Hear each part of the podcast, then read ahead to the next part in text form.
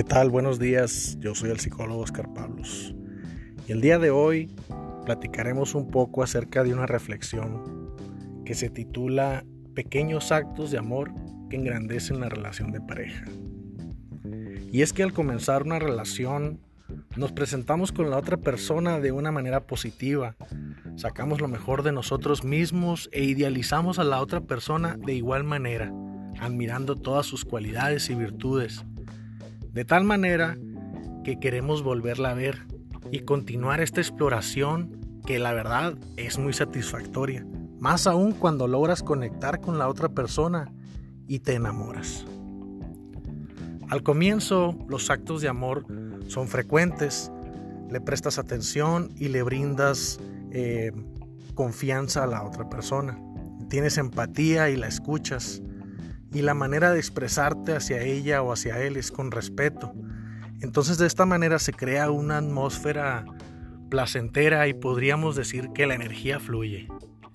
El desafío se encuentra cuando decidimos tomar el siguiente paso, hacernos novios o tomar un compromiso eh, formalmente frente a estas personas. La historia de la relación perfecta no existe, y no hay una receta que les sirva a todos por igual porque todos somos distintos. Pero sí hay ciertas actitudes que tomamos de las que podemos analizar y aprender mucho más para poder tener esta complicidad con estas personas. Una de las principales dificultades que se enfrenta la mayoría de las parejas es la rutina.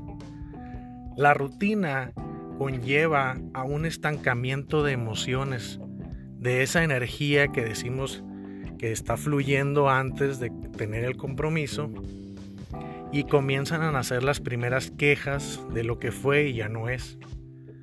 La buena noticia es que existen estos pequeños actos de amor que fortalecen, fomentan y engrandecen la relación de pareja. Vamos a hablar de cinco el día de hoy.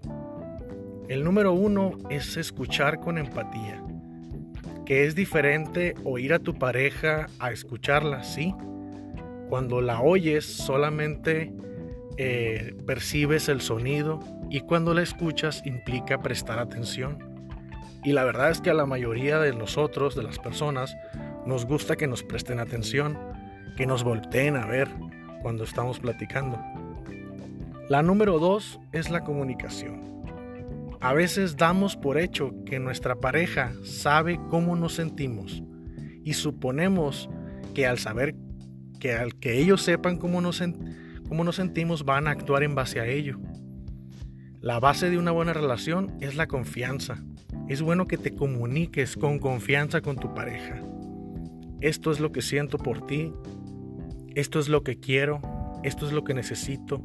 Esto es lo que te estoy expresando. Aquellas parejas que son abiertas y honestas acerca de sus sentimientos funcionan mejor y tienen un mayor grado de complicidad. Número 3. Realizar actividades juntos.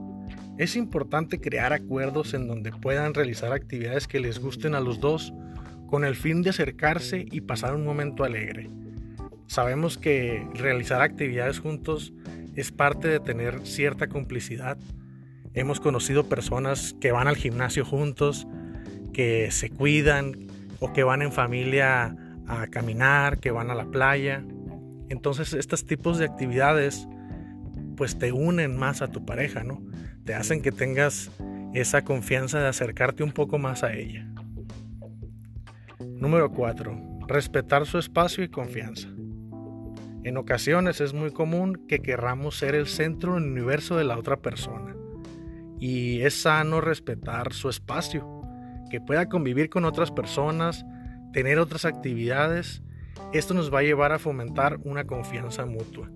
Y también es bueno porque llega tu pareja y te cuenta qué es lo que hizo y es algo interesante que haga otras cosas, ¿no? ¿Qué es lo que hace con su vida cuando no está contigo? Y número 5, expresarle el amor. Que no se pierda esa actividad romántica de expresar el amor que sientes por el otro, ya sea siendo detallista, abrazando, dando masajes, dando una atención, haciendo una comida, haciendo algo divertido o aventurero. Apapáchala o apapáchalo. Apapachoa viene del náhuatl que significa acariciar o abrazar el alma. Entonces, ¿qué nos dice toda esta reflexión? ¿Qué es lo que puedo poner a prueba con mi pareja? ¿Qué es lo que puedo sacar bueno de lo que ya llevo hecho con mi pareja? Bueno, eso te lo dejo a ti, para que lo reflexiones y lo hagas consciente y lo pongas a prueba, porque lo mejor de todo es poner las cosas a prueba y no solo pensar que todo va a cambiar por arte de magia. Por eso a veces los psicólogos decimos confía en tu proceso, en el proceso que estás llevando, en ese proceso de cambio, en ese proceso en el que estás evolucionando y trascendiendo. Y qué mejor que hacerlo con tu pareja. Bueno, y te deseo que tengas un excelente día y recuerda, conócete, explora, analiza y descubre el potencial ilimitado que llevas dentro. Muchas gracias.